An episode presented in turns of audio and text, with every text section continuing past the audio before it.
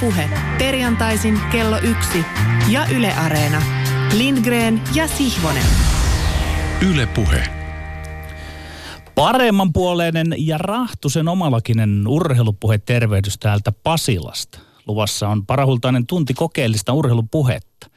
Väijyin eilen netistä Yle Areenasta A-teeman lähetyksen, joka koski suomalaista yksilöurheilua ja sen tilaa. Täällä kun olemme samassa talossa A-teeman kanssa, minä ja tuo Sulava Suinen ja sänkykamarikatseinen Tomi Lindgren, olisimme toki kernaasti voineet antaa konsultaatiota A-teeman suunnittelijoille ja tekijöille. Iltapäivästä asti lempo soikoon odotin vesikielellä alkavaksi eri ohjelmaa, mikä sitten koskaan alkoikaan. Otsikko lupasi paljon. Se seisoi viekoittelevasti jopa painetussa lehdessä. Hukattu huippuurheilija. Ajattelin, että huippuurheilu. Ajattelin, että vau. Mutta mitä vielä, eihän ohjelma ollutkaan hukatun huippuurheilun perässä. Se oli hukatun suomalaisen yksilöurheilun perässä. On kovin tunnettua, ettei suomalaista huippurheilua nykyään todellakaan ole, eikä siitä voi keskustella ilman joukkueurheilua. Suomalaisen huippurheilun kuskin paikalle ovat ajat sitten hypänneet jääkiekko, lentopallo, koripallo ja jopa salibändi. Sieltä jostain 1990-luvun lopulta jopa suomalainen liike- ja yrityselämäkin on tiennyt, että kenen suuntaansa kasvonsa kääntää. Me puhumme tänään täällä siitä, että mitä annettavaa huippuurheilujoukkuepallopeleillä on yrityselämän työyhteisöjen tiimeille. Kanssamme on aiheesta puhumassa mainikas salibändimies Tero Tiitu, joka on kirjoittanut asiasta diplomityön Aalto-yliopiston informaatioverkostot koulutusohjelmaan. Työn nimi on Suomalainen tiimityö joukkue huippurheilussa ja mitä voimakkaan keskinäisen riippuvuuden tiimit voisivat siitä työelämässä oppia. Tervetuloa. Kiitos. Tero Tieto, nyt ollaan valitsemassa Mika Kojonkoskelle seuraaja olympikomitean huippurheilujohtajaksi. Pitäisikö tällä kertaa pestiin valita joukkuepallopelien piiristä nouseva ja taustainen ihminen vai onko sillä ylipäätään väliä, onko valittavan johtajan tausta enemmän yksilölajien vai joukkuelajien puolella? Pestiin pitäisi valita paras kandidaatti. Ei sillä mun mielestä väliä, että millä taustalla se tulee. Onko sinun mielestä näkynyt nyt yhtään se, että siellä on ollut yksilölaji edustaja? Jos mietitään vaikka sitä eilistä keskustelua, niin sekin mentiin aika lailla yksilölajipää edellä ja ylipäätään mm. olympialajipää mm. edellä. No kieltämättä, jos miettii, että mitä lajeja Suomessa harrastetaan, niin kyllähän joukkuelajit väittäisin, mulla ei datapisteitä nyt tässä ole, mutta suurin osa harrastajista on jo joukkuelajeissa, niin sitä kautta olisi kieltämättä kaivannut siihen keskusteluun myös, myös niin kuin siltä puolta edustusta. Niin se tuo sen ehkä sen pohjoismaisen perspektiivin myöskin vähän totta, eri, totta. Tavalla, niin kuin, mm. eri tavalla näkyviin. Mm. No niin, kiitos. Palaamme sinuun aivan pian. Niin, mainitsemani A-teema, johon muuten urheiluintohimoisen kuulijan kannattaa palata Yle Areenassa, jonne ohjelmaa näytetään palastelun hienosti eräänlaisiin makupaloihin. Suorastaan dominoi gurumaisin otteen Kari-Pekka Kyrö. Kyrö piti palavin silmin urheilijoiden, etenkin valmentajien puolta. Kyrö ei pidä Norjaa hyvänä mallimaana huippuurheilussa Suomelle. Siellä meno on liian totaalista. Ovat ne luvattoman vahvat monivitamiiniviljapuurot ynnä muut sellaiset, mihin Kyrö vähän vihjasi. Vihjasiko? Joo. Toinen todella kova luu oli tutkija Kati Lehtonen, joka kaiken muun todistuksen lisäksi nosti tikunnokkaan sen, että suomalaisen huippurheilun ongelma on myös se, että samat naamat istuvat vuosikymmeniä eri johtotehtävissä.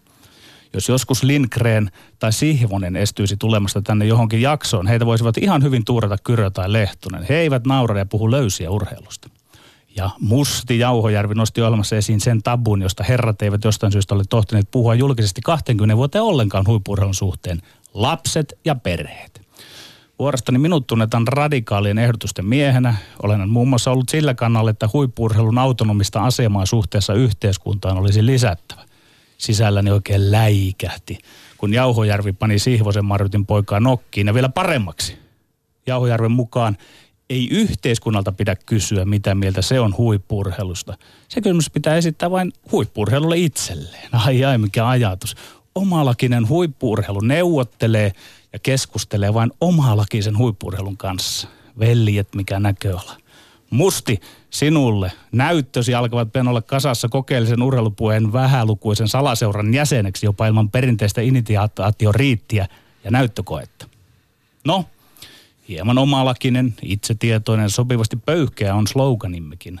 Mutta tästä tämä lähtee keriytymään auki myös maailmaan päin, kun me olemme Lindgren ja Sihvonen.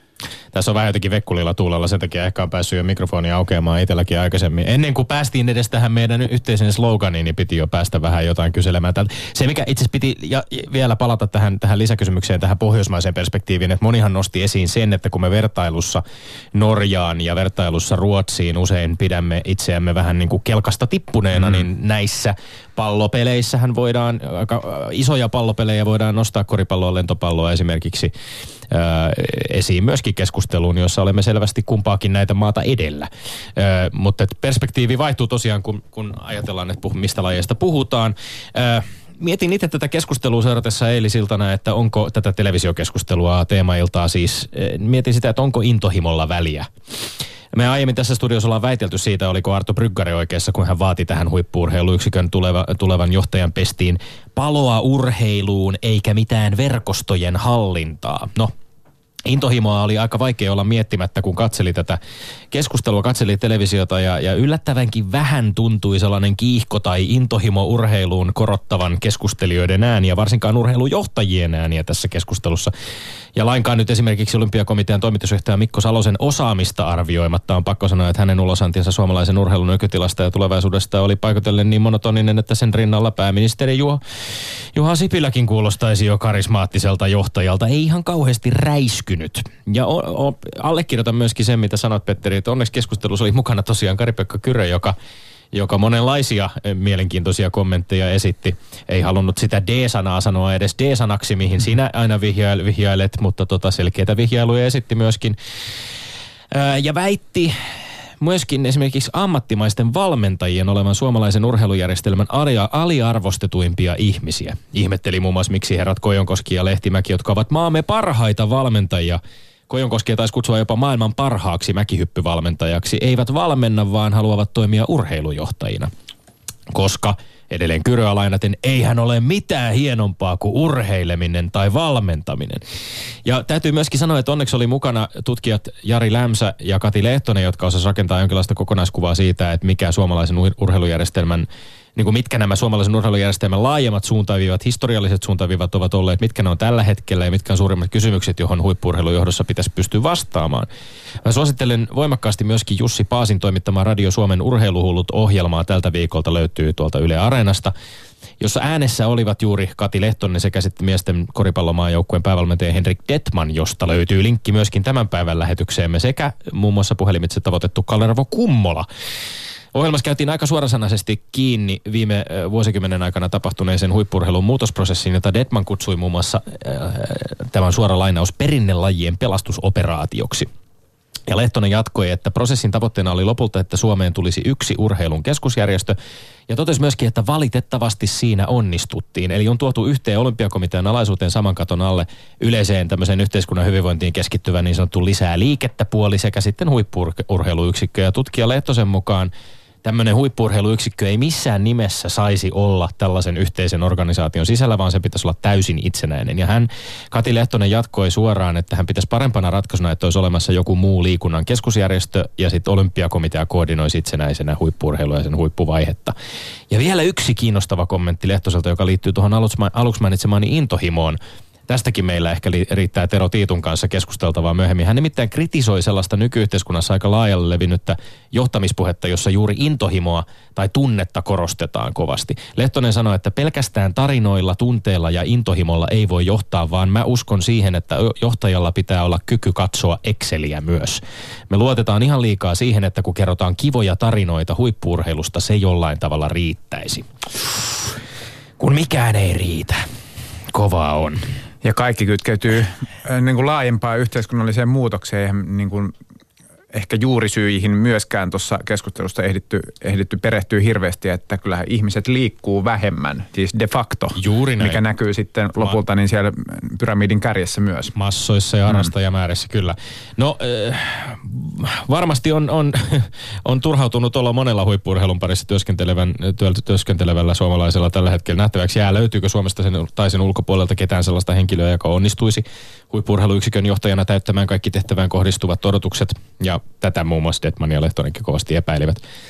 Odotuksien täyttämisen äärellä liikutaan tietysti tässäkin studiossa, kun seuraavaksi jatketaan tiukkaakin tiukemman väittelykausinumero. Onko se nyt nelosen äärellä? viikon kolmen herkullisen aiheen pariin, jotka kuuluvat yksi. Yle Urheilun Joonas Kuisman mukaan jalkapalloilija Sergei Jeremenko teki järkevän ratkaisun jättäessään huuhkajat, jolla toivoa ei ole. Tämä oli lainaus. Onko kohtuutonta kuvata huuhkajien tilaa toivottomaksi, kyllä vai ei? Kaksi. Tapparan ja Kalpan ensimmäinen puoliväli ottelu päättyy joukkotappeluun. Häpeällistä idiotismia vai hyvää playoff-säpinää? Ja kolmas kysymys Jarmo Laitanevan Radio Stadion ohjelmassa tällä viikolla pohdittiin, että urheilutapahtuman ja suorituspaikan yhtälö voi olla jopa pyhä kokemus. Onko urheilun kutsuminen pyhäksi liioiteltua, kyllä vai ei? Kellossa aikaa kolme minuuttia per väite. Sihvonen kiskaisee jokaiseen ensin, täältä pesee sen jälkeen. Kongiin päättyy puhe jokaisen väittelyn kohdalla ja kun kaikki kolme väittelyä on tahkottu, niin pallo siirretään tuomari Tero Tiitulo, joka saa sen jälkeen ratkaista toista kertaa tämän ohjelman historiassa voittajan suuressa väittelyskavassa. Tero Tiitulle muuten erityisen äh, kunniakas maininta tässä vaiheessa. Hän liittyy toistamiseen Lindgrenin Sihvosen vieraana käyvien kerhoon. Siellä ei kovin montaa nimeä ole. Eikä ole y- kovin montaa näin pitkään pystyssä ollutta urheilu talkshowta myöskään. Että no niin, no nyt niin. tässä toisia kehutaan, niin no nyt on keskinäinen, keskinäinen kehuminen. Mm. Siellä Twitterin puolella voitte muun muassa veikkailla että, tai muistella, että ketkä ne muut olivatkaan, jotka täällä kahteen kertaan ovat käyneet.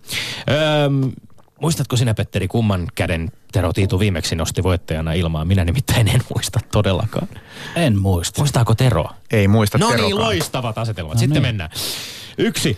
Yle Urheilun Joonas Kuisman mukaan jalkapalloilija Sergei Jeremenko teki järkevän ratkaisun jättäessään huuhkajat, jolla toivoa ei ole. Onko kohtuutonta kuvata huuhkajien tilaa toivottomaksi, kyllä vai ei? Ei ole kohtuutonta. Toivoa ei ole, kuvastelee tilannetta hyvin nyt. On realismia sanoa huuhkajista, että toivoa ei ole. Urheilussahan siis sinänsä on aina toivoa, mutta juuri nyt, kun juniorifutiksemme ei näytä virkistyvän, on osuvaa sanoa, että toivoakaan ei ole. Oma lukunsa on se, että miksi Sergei Eremenko valitsi Venäjän maajoukkueen, ei huuhkajia, vaan hän itse ja perhe tietävät sen, että miksi ne lopulliset syyt ovat. Mutta se on eri asia. Siellä voi olla monta eri syytä yhtä aikaa. Se, että huuhkajien tila on toivoton, perustuu siihen, että maailmalla jalkapalloilu menee kovaa karkua eteenpäin. Kyseessä on maa, seuraa yksilötasolla maailman kilpailumpia aloja. Paitsi urheilu, myös kaikki alat mukaan lukien. Kyllä huuhkajien tila on melko toivoton. Mielestäni on erikoista ja kyllä jopa kohtuutonta, että urheilutoimittaja perustelee nuoren Jeremekon päätöstä kirjoittamalla, ettei Suomen miesten jalkapallomaajoukkueella ole toivoa. Kyllä, etenkin alle 19-vuotiaiden minihuhkajien tilanne on katastrofaalisen huono. Edessä on EM-kotikisat ja kaikkea. Juha Malinen pestattu nyt kääntämään joukkueen kurssiin, mutta nuori urheilija päätti niin sanotusti hypätä laivasta tilanteessa, jossa päätökselle on varmasti monia hyviä syitä, mutta mistä Sergei Jeremenkon voisi edes tietää olevan kolmen tai viiden vuoden päästä potentiaalinen vahvistus miesten aamajoukkueelle? Ei yhtään mistään. Ja kun tässä samassa artikkelissa kirjoitetaan, että uusia littejä, hyypiöitä tai arvokisapaikkoja ei ole horisontissa, niin tämä on löysää ja helppoa puhetta, joka ei perustu oikein mihinkään todelliseen. Se on pelkkää latteaa synkistelyä. Toki jokaisella urheilutoimittajalla on oikeus kolumneihin ja kärjistyksiin, ei siinä mitään, mutta tämä kärjistys nyt vaan mun mielestä oli täysin absurdi ja kohtuuton. Siis mä koin tämän Joonas Kuisman teksti ihan toisella tavalla, Tommi. Mm. Teksti on näkemyksellinen, rohkea, se pöyhii pohjia myöten. Ja osuu aika arkaan paikkaan, jopa vyön alle. Ja siis perustuuhan teksti siihen, että tulokset ovat mitä ovat. Sekä huuhkailla, pikkuhuuhkailla, niin tämä oli oikein perusteltu ja virkistävä artikkeli. Mielestäni oli kummallinen, koska siis siinä esimerkiksi Kuisman mielestä Jeremenko teki järkevästi jättäessään toivottomat huuhkajat. Joo. Siinäkin tapauksessa, että pelaajalla olisi itsellään vain pieni toivo pääsystä Venäjän maajoukkueeseen. Niin, mutta- Eli tässä niin kuin jotenkin spekuloidaan ihan kummallisella tavalla, kun ei tiedetä edes, että olisiko Sergei Jeremenkolla nyt huuhkajille annettavaa vai ei. nä, jonkun näinhän vuoden pitää päästä. kirjoittaa, kun me ei tiedetä, että miksi hän on vetäytynyt sivuun, mutta se siinä on ihan faktaa, että se toivo on likipitäen ainakin nyt toistaiseksi mennyt. Et ehkä joskus 7-10 vuoden päästä voidaan kirjoittaa erilaisia artikkeleita. Isoin- siitähän tässä väitellään, että onko toivo mennyt vai ei. Joo, ja, ja, ja tässä kyseisessä artikkelissa oli monia muitakin kohtia, joihin mä puutuin nyt tuossa aikaisemmin. Esimerkiksi todetaan, että uusia hyypiöitä, uusia littejä ei ole horisontissa. No aika, aika tiukka tylytys on kyllä, koska meillä on vaikka kuinka ulkomailla pelaavia, lupaavia nuoria Ihan kotareita. ok pelaajia, mutta ei ne mitään Timo littejä ja hyypiöitä Timo. Stavitski, Saku Yli, No, Tobias Fagerström, ver- kenen sinä Mohamed vertaat näitä nyt? Abubakar, Mikael Soisalo. Kenen vertaat? Koita muistaa. Skotlanti, Ranska, Hollanti, Saksa, Italia, Englanti. Siellä on muuten sellaisiakin maita, joissa nämä litmaset ja Tämä on- ovat tämä- nuorena pelatessaan Tämä on nyt, olleet itse tämä, tämä on nyt fanin puhetta ja tämä tuska, että sanotaan toivoa ei ole. Se on nyt osunut sinne fanin, jalkapallofanin sydämeen. Ei, Minä ei, aistin ei. tästä oikein, että oikein tihkuu semmoinen sydänveri liha. Tästä tihkuu oikein se, että tuossa artikkelissa ei ollut ymmärretty sitä, että isommat ongelmat on koko systeemissä ja palloliitos mennään koko ajan parempaan suuntaan, että systeemiä parannetaan.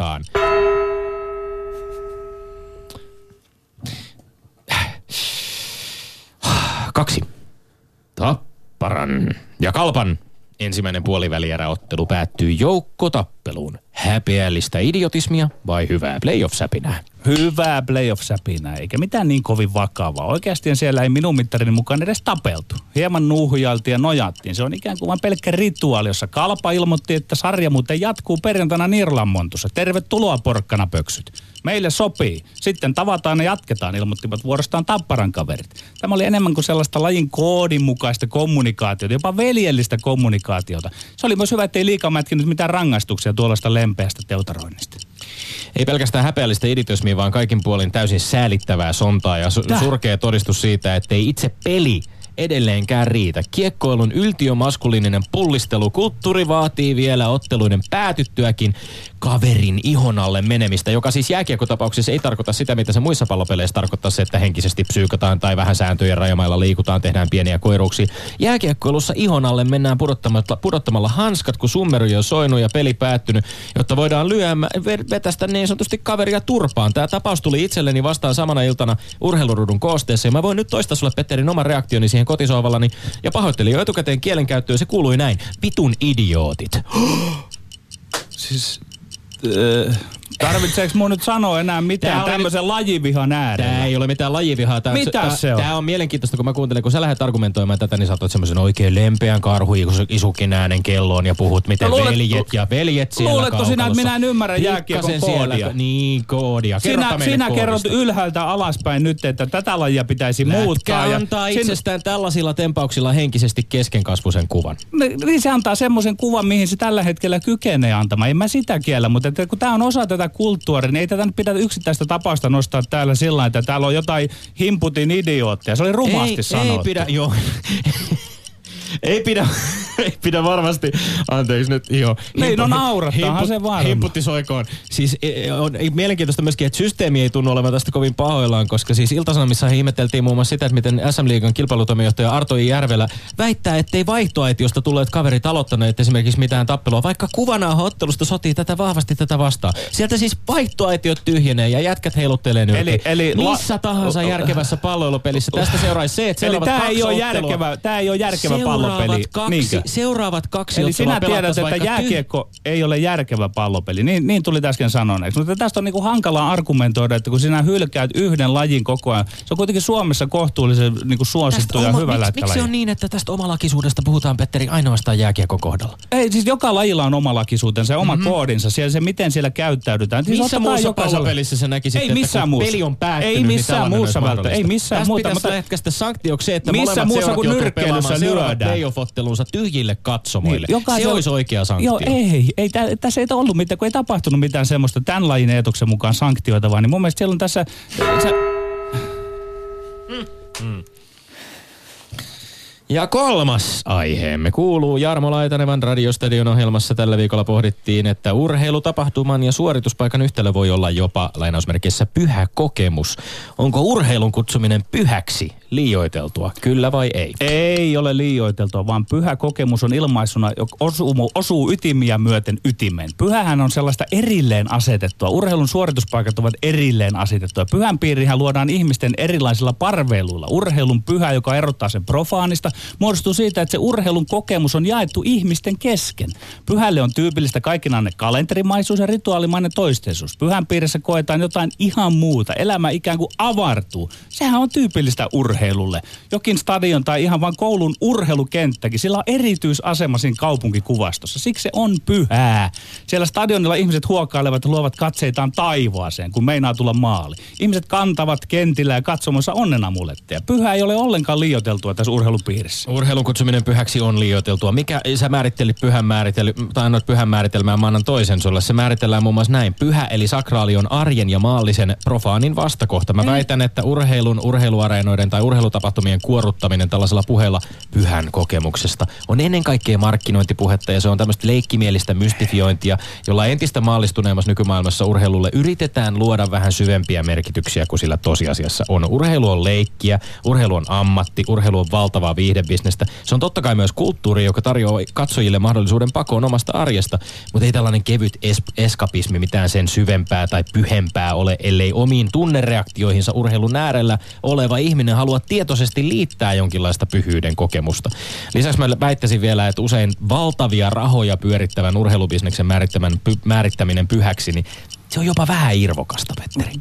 Tommi, sulle ei ole nyt tämä pyhän käsite oikein hallinnassa. Ai, eikö ole? Ei, ei Kyllä ole. tiedän, se, se, on, se tulee vähän tuommoiselta niin lukio- ja Wikipedia-pohjalta. Mä voin auttaa sua niin ymmärtämään. Mä, mä sanon vaikka Joo. näin, että esimerkiksi tietynlaiset konserttihommat, ne, nekin ovat pyhän piiriä nykyään. Mikä, se ei ole vain Petteri? jotain uskonnollista ja tällaista, eikä se ole edes välttämättä sillä lailla mitään ihmeellistä ja korotettua. Kyllä urheilu kelpaa siitä, että se kuuluu sinne pyhän piiriin. Se on asetettu erilleen, se luo ihmisille, menepä vaikka niin fanin nahkoihin. Mitä sinä koet, kun sinä menet sinne stadionille? Se on pyhän tuntua. Tiedän, että se on asia ja paikka, joka on muusta erillään. Puhutaan pyhätuntureista, puhutaan pyhäjärvistä, puhutaan topografian Joo, poikkeamista. Tässä on monenlaisia määritelmiä, Joo. mutta jännää on, että kun esimerkiksi tässä Jarmo Laitanevan keskustelussa uskontitieteiden professori Teemu Taira totesi, että no ei nämä rinnastukset nyt ihan huonoja ole, niin kyllä sieltä rivien välistä kuuluu vähän semmoinen, että ihan yhtä lailla me voidaan perustella, väittää, niin kuin tuoda mieletön määrä asioita esiin, joka erottaa urheilun ja uskonnon tai pyhän kokemuksen, joka liittyy uskontoon toisistaan. Niin, nämä on tulkinnanvaraisia asia, mutta kyllä mä oon sillä kannalla ja uskontotieteilijät sanoo myös niin, että tämä erillinen asettaminen, se voi olla myös aika tällaisia arkisia asioita. Ei sen tarvitse liittyä todellakaan mihinkään uskontoon. Urheilu täyttää täydellisesti Ja ne, urheilu on niin mitä mä sanoin, suurimmassa määrin äärimmäisen maallistunut toimintaa. Kyllä, rahaa, kyllä. rahaa, rahaa. Vaikka Hartwall Areenaa kuinka ei, kutsuisi ei ollut pelkästään rahaa.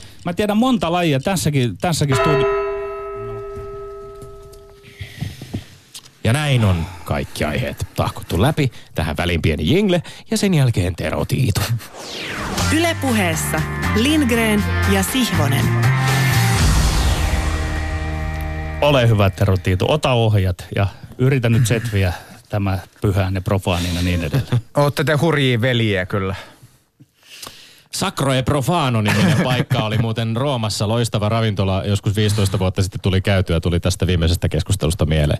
Joo, no niin, sä joo. uhosit vähän Tero Tiitu, että sulla on jotain pientä tämmöistä uudenlaista metodiaa No, ehkä nyt toi, to, käsillä. toista kertaa kylässä, niin pientä upgradeausta totta kai hyvä tapahtua. Katsotaan, mitä sitten kolmannella kerralla muutaman vuoden päästä. Öö, Ai, yes, yes, yes. öö, mietin tälle, että voisi olla erikseen argumentointipisteet ja sitten mitä mieltä itse on siitä, siitä väitteestä tavallaan, niin siihen liittyvä piste.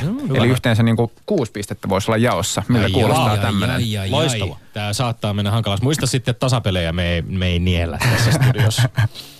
Niin, miten, sitten tapa, miten se ratkata, ratkaistaan, jos päätyy tasapeliin. niin, Mutta joo.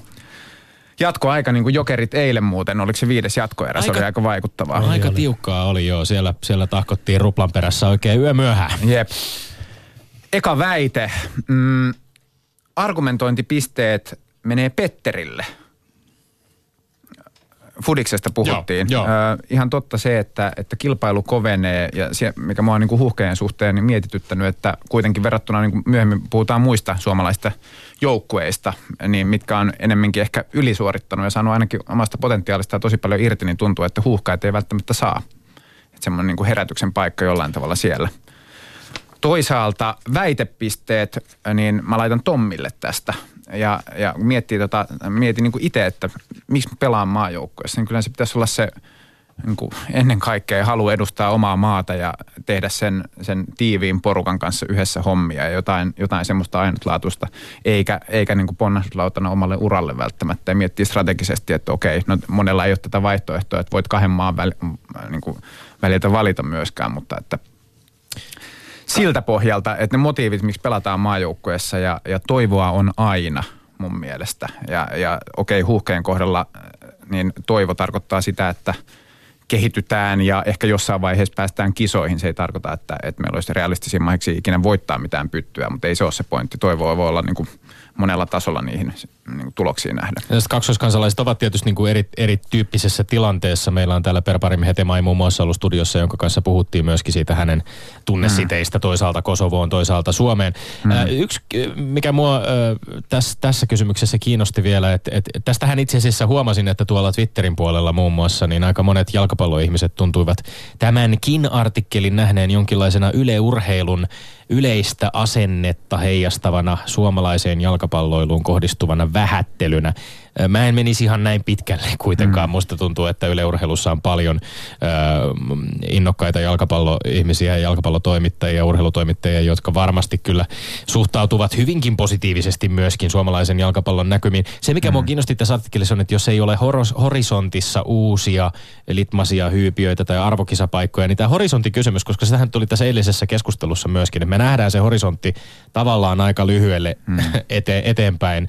Me ei välttämättä pystytä tulkitsemaan, että minkälaisia muutoksia juuri tällä hetkellä. Ajatellaan palloliittoa vaikka, jossa seuraajien palloliitto-uudistus tuntuu niin kuin isolta isolta uudistukselta mm. ja, ja puhutaan paljon pelaajapolusta ja puhutaan akatemioista ja puhutaan siitä, miten nuoret pelaajat pystyvät ponnistamaan, missä vaiheessa ulkomaille ja kaikkea tällaista.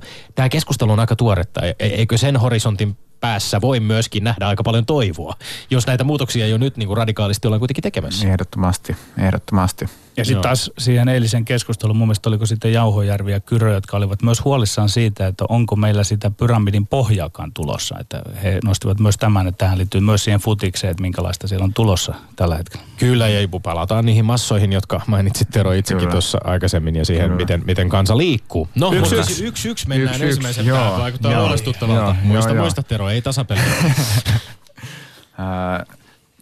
Toisen kysymyksen kohdalla tilanne kääntyy Tommille kolmeen yhteen. Oho. Eli sekä Wow. väite että argumenttipisteet menee sinne.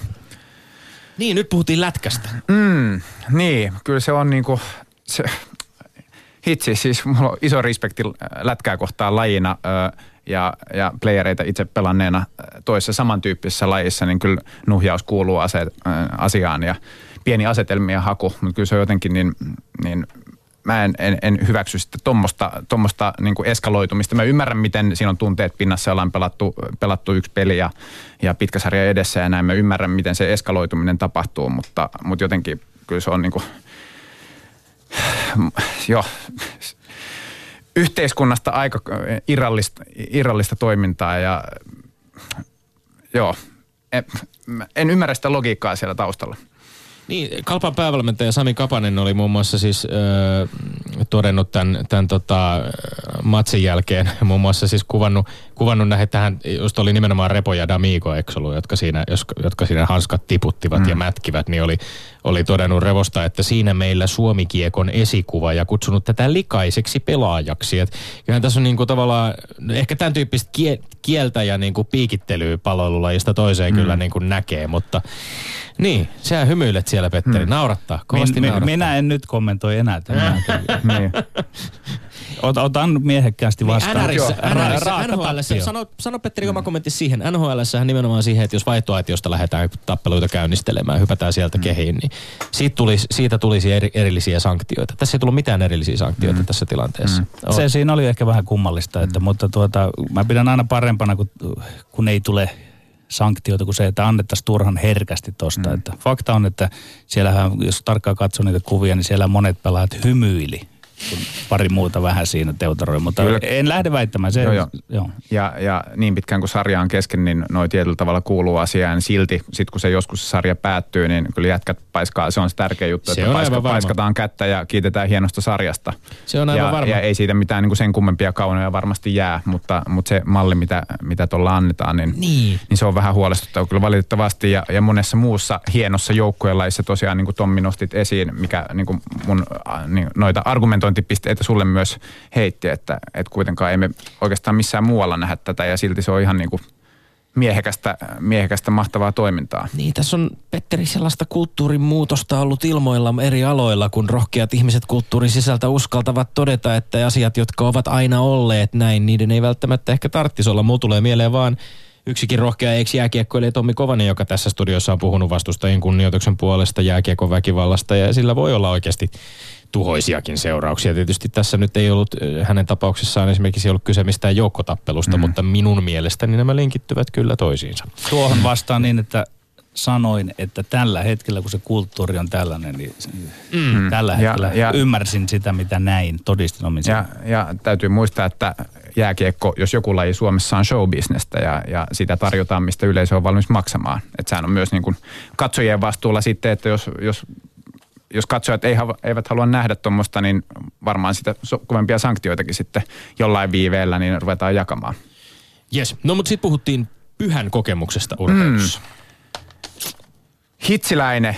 Nyt meni nimittäin Petterille sekä väite että argumenttipisteet. Joo. No kä- kä- kä- käy läpi menee, vielä. Joo, tämä menee jatkoajalle vähän. Kyllä se niin kuin, niin se ehdottomasti urheilu, urheilu voi olla ja niin tapahtumat ja areenat niin voi olla pyhiä paikkoja, pyhiä kokemuksia. Jokaiselle pyhät kokemukset tulee varmaan vähän eri lähteistä, mutta ja mitä, niin kuin, mitä mä ymmärrän pyhällä, niin semmoista maallisen yläpuolisuutta, spirituaalisuutta, semmoista syvää yhteisöllisyyttä ja kohottavuutta, niin, niin en ole objektiivinen sanomaan tätä itse, mutta, mutta kyllä se niin kuin urheilutapahtumat on, on niin kuin loistava paikka saada semmoisia kokemuksia. Suosittelen kuuntelemaan tämänkin ohjelman Areenasta, jos ei sitä ole kuunnellut. Ehdottomasti siis tota Jarmo Laitanavan vieraana tosiaan Jari Kupila, maisteri ja vuoden urheilutoimittajaksikin valittu Jari Kupila ja, ja sitten uskontotieteiden professori Teemu Taira.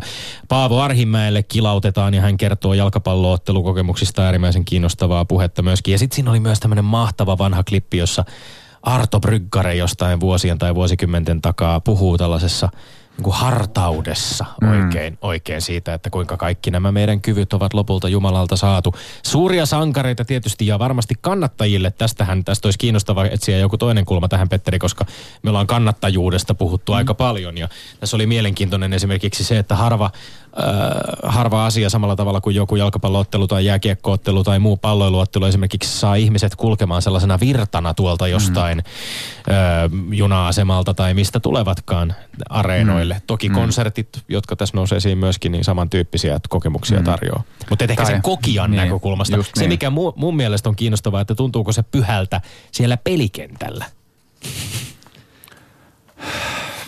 Ehkä eri tavalla, niin ilman muuta. Okei. Ilman muuta. Joo. Ei siinä, se oli tyhjentävä. Mm. Nyt sun pitää varmaan joku tämmöinen kokonaisarvio vielä tehdä tähän, tähän meidän kolmen väittelyn pakettiin, koska mm, me olemme koska- tilanteessa. Niinpä, Kolme, kolme. niinpä. Kyllä te kaiken kaikkiaan tässä vuosien kuluessa niin olette kehittynyt väittelijöinä ja kyllä tämä on niin kuin playoff-lätkää parhaimmillaan, että tarvitaan niitä jatkoaikoja ja se on todella pienet marginaalit.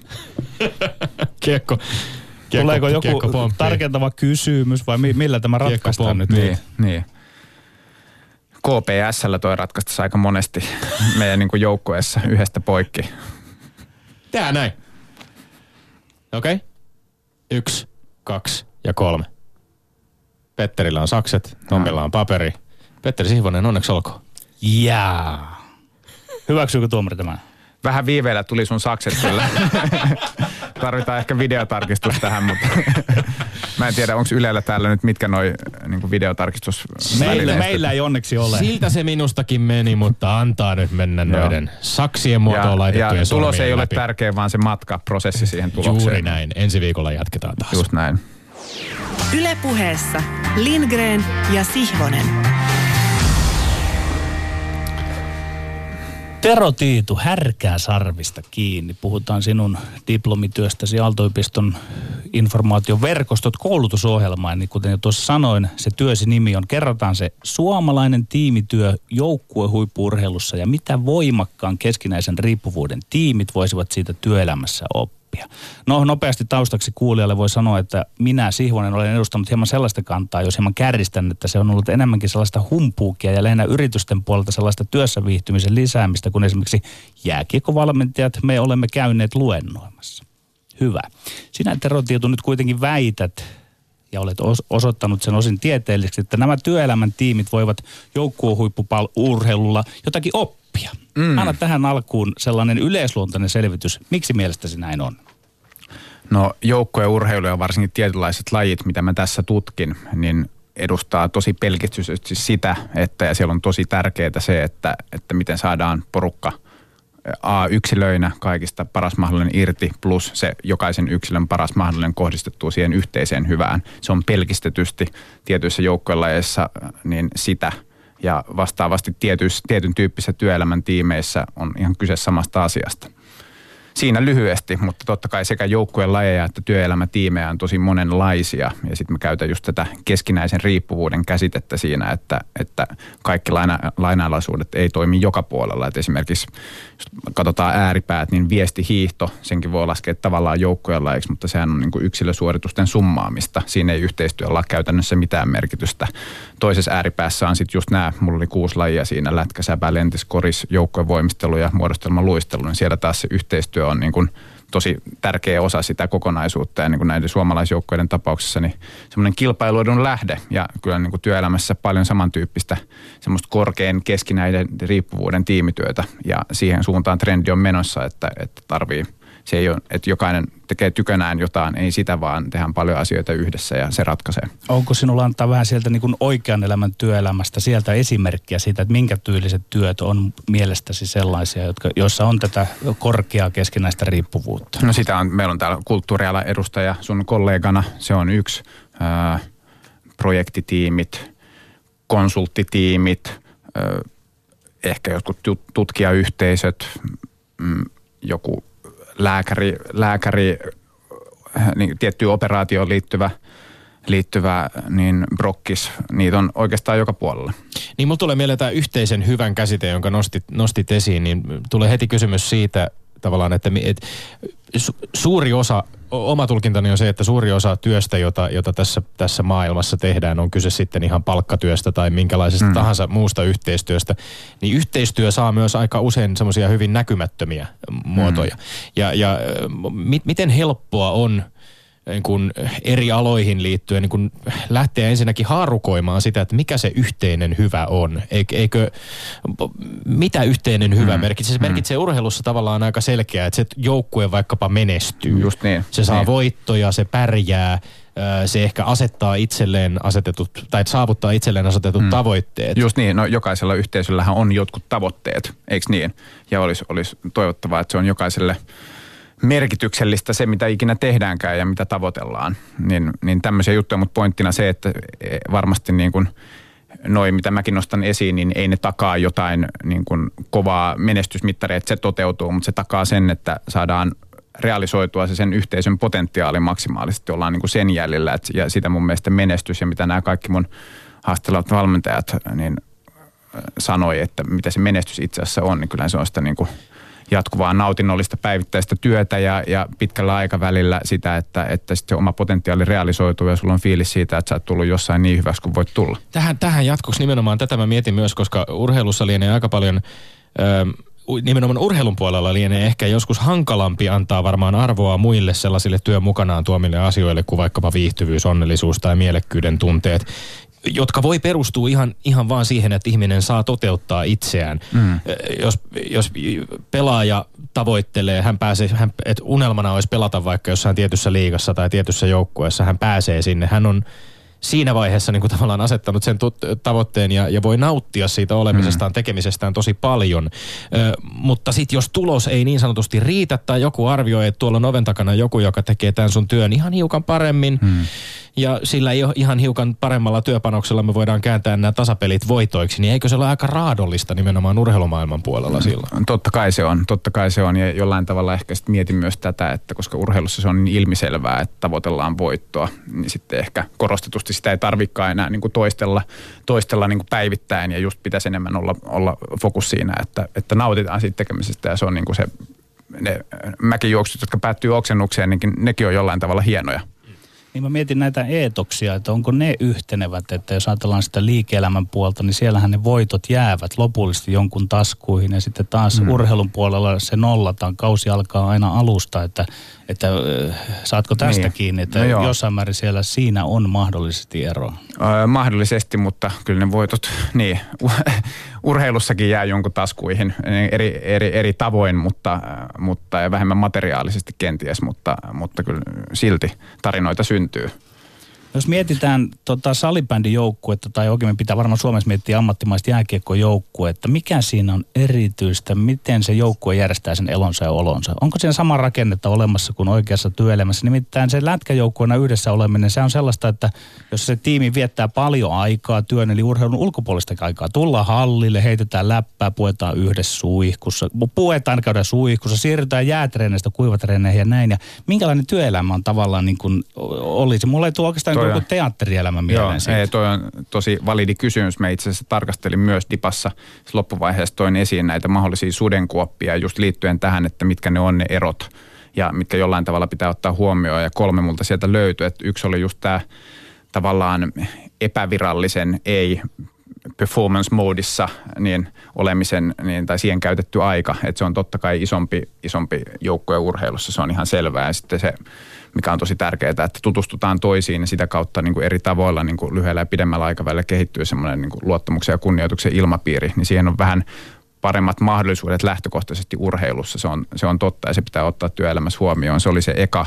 Toinen oli se, että kyllähän, okei, okay, niin kuin lätkästä kun puhuttiin, niin palkat on kovat, mutta kyllä niin kuin lähtökohtaisesti urheillaan lätkässäkin varmasti enemmän sisäisesti motivoituneena, eikö niin? Mä, ja, ja, ja työelämässä mä en tiedä kuinka moni mulla oli muodostelmaluistelu yksi laji, niin hän maksaa nämä huippujoukkojetkin niin viidestä kymmeneen tuhatta euroa jokainen luistelija per kausi, että kuinka moni työelämässä olisi valmiita samaa summaa maksaa siitä, että saa olla siellä työpaikalla tyyliin se on toinen semmoinen, että sitten pitää niinku se motivaatiokenttää tarkastella vähän eri tavalla. Ja kolmas sitten se, että kyllähän niinku sisäänrakennettuna varsinkin joukkueen lajeissa niin on se niin tosi suora palautemekanismi, että sulla niinku viikoittain sä näet tulostaululta ja, ja kentältä saat tarkastelun alla silleen, että miten se joukkue toimii.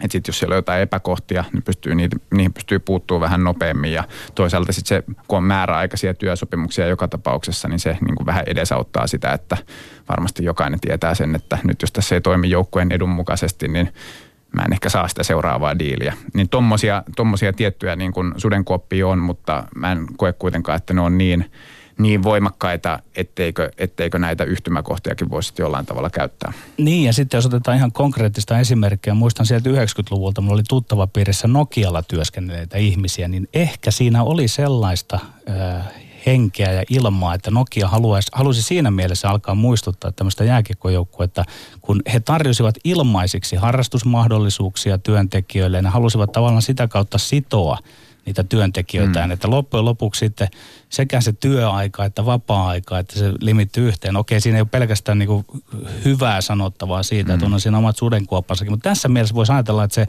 se urheilun pukukopin elämisen ja olemisen tapa, niin sitä ollaan myös ehkä tiedostamatta yritetty mm. siirtää oikean työelämän puolelle. Niin, no, ja tuossa esimerkiksi, minkä mainitsin, niin siinä on monia mahdollisia hyötyjä. Että yksi on ihan niin kuin jokaisen ihmisen fyysinen hyvinvointi, joka karttuu, ja toisaalta, että sitten päästään eri yhteyksissä tekemään mahdollisesti yhdessä hommia ja tutustumaan paremmin, niin, niin silloin taas toisenlaisia niin kuin positiivisia vaikutuksia. Että joo, mikä jottei, mikä jottei. Sä oot haastatellut tähän diplomityöhön 12 eturivin suomalaista huippuvalmentajaa, Kaisa Arratei, muodostelmaluistelu, Henrik Detman, koripallo, Titta Heikkilä, joukkuevoimistelu, Jukka Jalonen jääkiekko, Anneli äh, Lainen Näätänen voimistelu, Heikki Lukkonen ja Petteri Nykky salibändin, äh, Anu Oksanen muodostelmaluistelu, Pieti Poikola koripallo, Tuomas Savelmuo, Tommi Tiilikainen, lentopallo ja Erkka Westerlund jääkiekko. Kaksi muodostelmaluisteluvalmentajaa, kaksi voimisteluvalmentajaa, kaksi jääkiekkovalmentajaa, kaksi koripallovalmentajaa, kaksi lentopallovalmentajaa. Just näin. Miksi tietty, juuri näin? Log- tietty logiikka piti niin. olla jokaista lajista jokaista lajista. No, no ensinnäkin niin, miksi nämä? Niin, miksi nämä no. henkilöt ja oliko näissä perspektiiveissä nimenomaan pari, tämä, tämä pariajattelu jotenkin mua, mua rupesi kiinnostamaan. Haikko erityyppisiä henkilöitä näistä eri äh, hain, hain tämän hetken yleisesti katsottuna niin kuin, menestyneimpiä valmentajia, joilla on kytkös näihin joukkueisiin, mitkä mulla oli tarkastelussa. Se ensinnäkin ne lajit, mulla oli siis kuusi lajia ja siihen oli kaksi syytä, miten mä päädyin niihin lajeihin. Eli A, se, että ne kaikki edustaa sitä voimakasta keskinäistä riippuvuutta. Muistatte, mistä puhuttiin mm. aikaisemmin, että, että se piti olla siellä niin kuin sen keskinäisen riippuvuuden jatkumon siellä oikeassa päässä, semmoinen, missä yhteistyöllä on paljon merkitystä. Se oli se ensimmäinen peruste. Toinen peruste oli se, että nämä lajit on pärjänneet ihan yksinkertaisesti, niin, niin viimeisen vuosikymmenen aikana hyvin ja kenties jollain tavalla paremmin kuin, kuin mitä sitten sen, niin katsotaan paperilla vaikka nimilistaa, niin mitä se potentiaali voisi kuvitella niin kuin etukäteen, että miten ne pärjäisi, niin pärjätty paremmin. Siinä oli ne kaksi syytä valita nämä lajit ja, ja lajit realisoitu näinä tiettyinä huippujoukkueina, joiden valmentajista tässä on kysymys. Ja ne sitten totta kai näillä asioilla on yhteys, että sitten tämän vuoksi näitä valmentajakin pidetään, niin tällä hetkellä se on aina vähän makuasia, että onko kuka nyt on kovempi valmentaja kuin joku toinen, mutta väitän, että kaikki on niin kuin yleisesti pidetty niin kyseisten lajien eturivin valmentajana. Kyllä, no yksi heistä on esimerkiksi Henrik Detman, josta tässä aikaisemmin mainitsin, että hän osallistui tähän, tähän tai on, on keskustelee tässä urheiluhullut ohjelmassa Radio Suomessa tällä viikolla, niin hän, yksi tämmöinen pointti, mikä Detmanilla nousi tässä keskustelussa on, että paitsi sitä, millä tavalla suomalaista huippuurheilua esimerkiksi johdetaan, kun tässä oli, se oli keskustelun aiheena, kuka johtaa ja mitä johtaa, niin Henrik Detman oli voimakkaasti sitä mieltä, että pitäisi pohtia myös millaiseen ihmiskäsitykseen huippuurheilu Suomessa nojaa. Ehdottomasti. Täh, tähän viitaten nyt tähän Detmanin ajatukseen siitä, että et, ettei meillä ole suomalaisessa huippuurheilussa niin kuin laajemmin välttämättä edes ihan se selvää, että millaisia ihmisiä me halutaan tuottaa urheilijoiksi ja valmentajiksi. Mä mietin heti sitä joukkue, urheilujoukkuetta, jossa, joka ei ole valikoitunut arvojen tai elämänkatsomuksien perusteella, vaan tiettyyn lajiin liittyvien spesifien taitojen, kykyjen perusteella aika pitkälti. Mm, mm. Parikymmentä yleisesti ottaen siellä jossain parinkymmenen hujakoilla ö, olevaa tota, tyyppiä, jotka, jotka toimii niin kuin tiiviisti voimakkaassa vuorovaikutuksessa mm, keskenään. Mm. Mit, miten hankalaa on sitten niinku tavallaan, on, onko, onko se niinku, onko osa tätä haastetta nimenomaan siinä, että onnistutaan löytämään ne kaikkien oleellisimmat asiat tehokkaalle tiimityöskentelylle mm. se, että miten, miten ne heidän eroavaisuudet, miten, miten se meidän moninaisuutemme ihmisille Joo. saadaan yhteensovitettua. Joo, kyllä varmaan mitä Henkka ajaa takaa, niin on just se niin kuin mahdollisimman kokonaisvaltainen niin kuin holistinen käsitys ihmisestä ja, ja miten, missä valossa se sitten peilautuu siihen, että ollaan tekemässä huippuurheilua. Että kyllä se niin kuin, ihminen on paljon paljon muutakin kuin se huippuurheilija ja, ja varmaan niin kuin tähtäin pitäisi olla siinä, että – kehitytään kokonaisvaltaisesti ihmisenä ja, ja joukkueena. Tässä tapauksessa puhutaan joukkueen lajista ja sitten yksi semmoinen niin hieno sivutuote siitä on se kilpaurheilullinen huippuus myös ja niin kuin menestyminen niin kuin perinteisesti on menestymisestä ajateltu. Ja, ja mitä tulee näihin joukkoisiin, niin, niin kuin Tommi viittasi siihen, että totta kai pitää olla niin kuin pelaajana tai urheilijana tai luistelijana tai voimistelijana niin tietyllä tasolla, että nyt kun puhutaan näistä joukkoista, mitä mä tutkin, niin ehdottomasti niin se, se niin kuin lajispesifi taito pitää olla, mutta kyllä se korostuu, että sitten kun puhuttiin näistä urheilijoista, minkälaisia nämä urheilijat on, mitä ominaisuuksia, niin kyllä siellä näissä suomalaisjoukkoissa korostuu se niin kuin valmius toimia tiimissä, että sitten jos sulla on ne – lajitaidot ihan huikeet, mutta saat muuten vähän niin kuin kuspia, niin, niin sitten siinä on suuri vaara, että Suomessa joukkueissa, jossa voidaan saada oikeasti kovempia vastustajia vastaan niin kuin isompia maita, joilla on isommat resurssit, ehkä parempi nimilista, Suomi, Venäjä, Lätkässä vaikka, niin se meidän kilpailuedon lähde on siinä yhteistyössä ja se ei salli, että siellä on sitten niin kuin kusipäätä, että yksi yksi, mulla on siteerauskin tai monia siteerauksia totta kai mun työssä, mutta se, että, että niin kuin ehdot, joku valmentaja sanoi, että ehdottomasti mieluummin työskentelee muun kuin tosi lahjakkaan kusipään kanssa. Yle puhe. Kun sinulla oli nämä useampi laji tässä ja mainitut valmentajat, niin saitko sieltä sitten ikään kuin abstrahoitua, kiteytettyä joitakin yhteisiä tekijöitä, mitkä ikään kuin yhdistivät kaikkia valmentajia ja näitä kaikkia lajeja? No mähän nimenomaan mun tutkimuskysymykset liittyi siihen, että mitkä on ne yhteiset tekijät. Se olisi yhtä lailla ollut mielenkiintoista, että mitä eroja sieltä mahdollisesti löytyy. Mutta, Niitähän mutta jatko, siis näitä, joo, joo, se tähän kyllä, näitä siis löytyy, sä, sä nostat niin. nämä viisi tämmöistä menestystekijää, suomalaiset mm. perusarvot, tietyt yhteiset piirteet ihmisille joukkueessa, mm. kunnioituksen ja luottamuksen ilmapiiri, dialogia, osallistava päätöksenteko, laadukkaita sitouttavia päätöksiä ja sitten kohottavat päivittäiset rutiinit ja rituaalit. Siinäpä se niin kuin tiivistetysti on. Joo, se on kattava, kattava juttu ja täytyy miettiä niin tiimityötä. Se on niin monitahoinen kokonaisuus. Ei siellä ole mitään yhtä, yhtä niin kuin golden rulea tai yhtä osa-aluetta, niin millä voisi selittää kaiken, mutta noi oli semmoiset, mitkä niin kuin keskeisesti nousi esille. Yksi, yksi mikä näissä mulla itselläni hieman sai kulmakarvat kohoamaan, mm. oli tämä ensimmäinen suomalaiset perusarvot. Öö, mm. Sä kuvaat haastattelussa esiin, että et, et tämmöisiä, että kuvasit muun muassa, kävit öö, öö, Esa Saarisen kanssa olit Yle Aamuteven haastattelussa tästä diplomityöstä, niin, niin kuvasit silloin, että et, et esiin nousee suomalaisuuteen laajemmin liittyviä arvoja, kuten rehellisyys, lojaalisuus, periksi antamattomuus, nöyryys. Mm. Ovatko nämä todella niin kuin meille jotenkin spesifejä arvoja? Eikö esimerkiksi ruotsalaisten tai kanalaisten tai saksalaisten palloilujoukkueiden menestyksen taustalla ole hyvin pitkälti saman, samansuuntaisia Hyvä asioita? kysymys ja täytyy muistaa, että nyt tutkijana mä sanon, että mulla ei ole datapisteitä kuin Suomesta ja siitä, että mitä valmentajan kanssa on keskusteltu ja mitä he sanoo, miten he kuvaa niin kuin päivittäistä toimintaa ja, ja miten sitä voisi niin kuin hahmo peilata sitten arvojen kautta, niin nousi, sieltä nousi esiin. Että, ja ylipäätään, että kun mun tutkimuskysymys oli se, että mikä selittää, että miten niin kuin tiimityön yhteiset menestystekijät suomalaisissa joukkueissa, niin ei ne ole varmasti täysin poikkeavat siitä, mitä ne on vaikka Ruotsissa tai Saksassa tai jossain muualla, mutta ehkä se kombo, noita arvoja ja kaikkia niitä muita asioita, niin se on niin kuin Suomelle tyypillistä. Mutta totta kai, totta kai niin kuin varmasti osittain nämä tulokset, niin kuin keskustelin sitä myös, niin olisi päteviä myös muualla. Kuten sanoit, oli tietysti perusteltua valita menestyneet lajit. Mm. Tässä ohjelman alkupuolella kirjoitan itseni ylös isolla huuhkaita huutomerkki.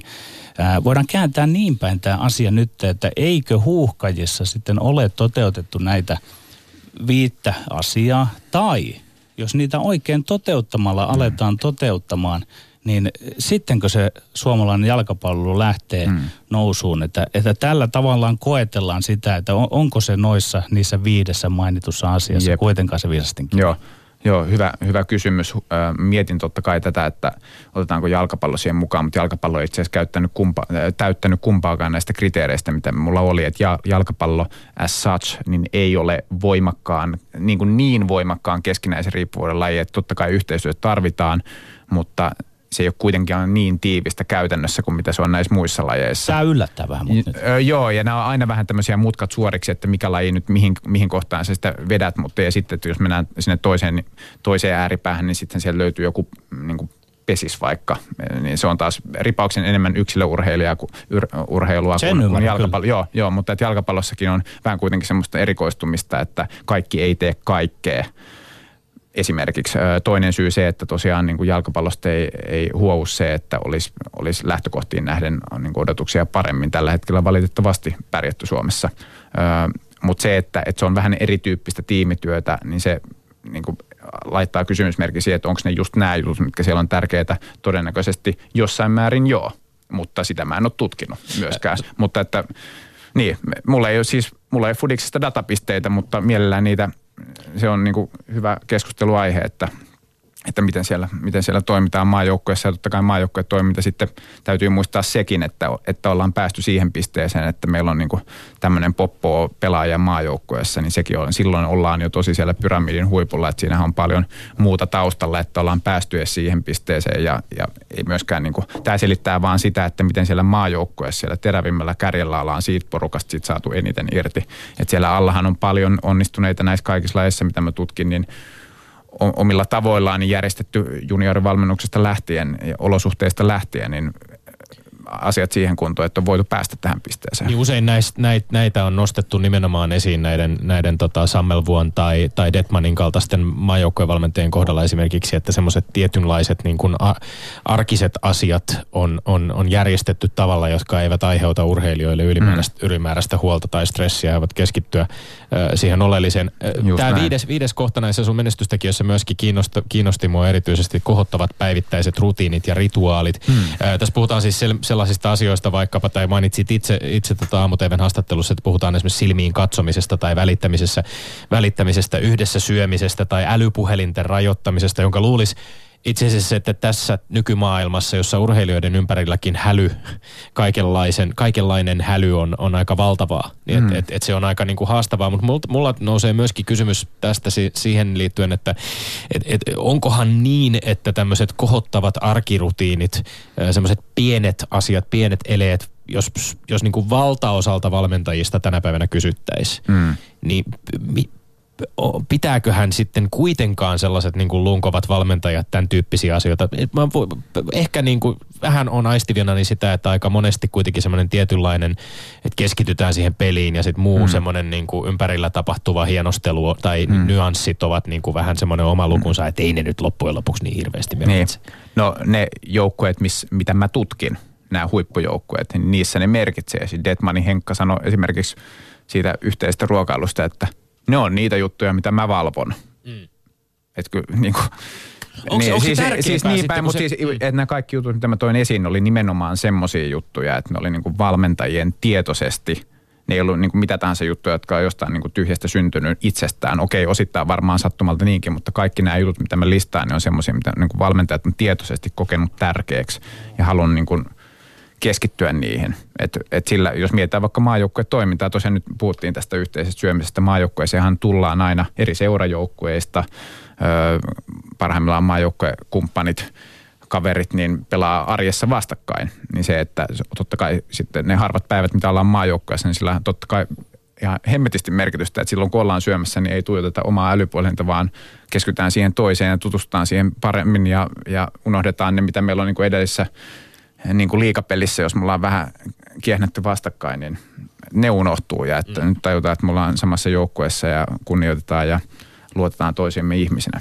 Kun tutkija tutkii, tutkijalla on aina jotkut motiivit mm. ja sinun tämä, voisi sanoa niin väitteesi on, että huippujoukkue pallopeleillä olisi annettava yritysten tiimeille. Minkälaiset mm. ne sinun motiivisi ovat? Voisi ajatella, että eräänlaiset motiivit tuottaa urheilun urheilijoille ja urheiluihmisille jatkotyöpaikkoja. Mm. Tai näyttäminen, että se on yhteiskuntakelpoista hommaa tämä mm. urheilukin. Tai sitten se aito yritysten auttaminen. Minkälaiset mm. ovat sinun motiivisi? No varmasti, varmasti noin, mitä listasit, niin kaikki jollain tavalla tärkeitä. Itselle se, että, että pitkä ura takana itsellä ja kokee sen. Ja sitten mä oon ollut työelämän puolella myös niin kuin lyhyitä pätkiä tässä vuosien varrella silloin, kun huippurheilu on se sallinut, niin, niin oma vahva tunne siitä, että, että näin on, että olisi olisi niin kuin annettavia asioita. Että sitten nyt oli loistava sauma toisen, toisen tutkinnon lopputyön parissa sitten niin tutkia systemaattisesti ja niin kuin akateemisen metodein niin tätä juttua. Niin se oli se tavallaan vi, vilpitön halu tunne siitä, että tuossa nyt ollaan tärkeän asian parissa ja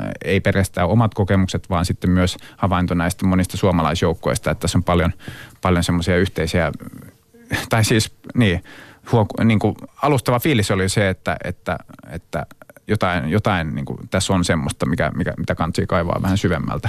Heräsikö jatkokysymyksiä vielä sitten? Totta kai, niitä herää aina. Oliko, voiko sanoa, minkä tyylisiä? No esimerkiksi se, että kun mä ehdotan, että ilmeisin se, että ehdotan ja mitä valmentajan kanssa haastatteluissa käytiin läpi, että ja mitä kirjallisuudessa on aikaisemmin sanottu, että okei, että minkä tyyppiset asiat sitten, että mitä ne olisi ne, mitä voisi työelämä hyödyntää, niin mä en de facto validoisi sitä, mä en tutki työelämätiimejä, että siinä on jollekin vink vink, joka haluaa opinnäytetyön tehdä, tai jos mä teen väikkäriitä joskus myöhemmin, niin niin siitä, että onko se todella näin sitten työelämässä. Nythän niin maailma on esittänyt, että näin nämä asiat on urheilussa ja näistä ja näistä syistä niin voisi toimia työelämässä, mutta mä en ole sitä, sitä niin tosiasiallisesti tsekannut siellä. Tämä keskustelu jää auttamatta kesken. Me joudumme jatkamaan sitä tuolla lämpiön puolella kohta, mutta tota, vielä loppuun on pakko kysyä, että mikä on Tero Tiitun ajatus omasta salibändiurasta, koska siitä oli hieman hankala esimerkiksi julkisuudessa kirjoitettujen juttujen perusteella saada selvää, kun aiheesta etsi tietoa, keskityit, lähdit syksyllä keskittymään pidit taukoa pelaamisesta tämän diplomityön tekoon keskittymisen takia, mutta onko tau- tauko lopullinen vai väliaikainen vai onko siitä päätöstä? Öö, ei ole vielä päätöstä, ei nyt totaalitaukoa, että eilen oli Arena Center Liiga play, eka playoff-peli ja meillä on M3 Vitosten ikämiespelejä niin sunnuntaina ja kyllä tässä kondis on loistava ja fiilis on semmoinen, että voisi jatkaa kotikisoihin. Meillä on M-kotikisat 2020 tulossa niin kolme kautta vielä, mutta sitten että mä oon semmoinen, että mä haluan, että on älyllistä haastetta siinä rinnalla myös ja sitten, että miten, miten palikat tuossa suhteessa asettuu, niin tässä on pieniä viritelmiä, mutta ei ole mitään päätöstä vielä. Että tähän palataan sitten seuraavassa lähetyksessä, niin sitten sit mä tiedän jo. Mahtavaa. Lämmin kiitos vierailusta, Tero Tiitu. Kiitos kutsusta. Tommi Lindgren, mainekkaat urheiluterveiset. No se on, ne lähtevät tällä kertaa Ulla Papille kahdella p P-A-P-P, entinen taitoluistelija valmentaja. Yllätysnimi ehdolla huippurheilun johtopesteihin. Tästä uutisoi Yle Urheilu tällä viikolla maailmaa valmentanut. Maailmalla valmentanut ja Atlantin yli purjehtinut nainen haluaa Suomeen rikkomaan lasikaton. Kiinnostavaa olisi tämä. Me olemme Lindgren ja Siifonen ensi viikkoon. Kuulemiin.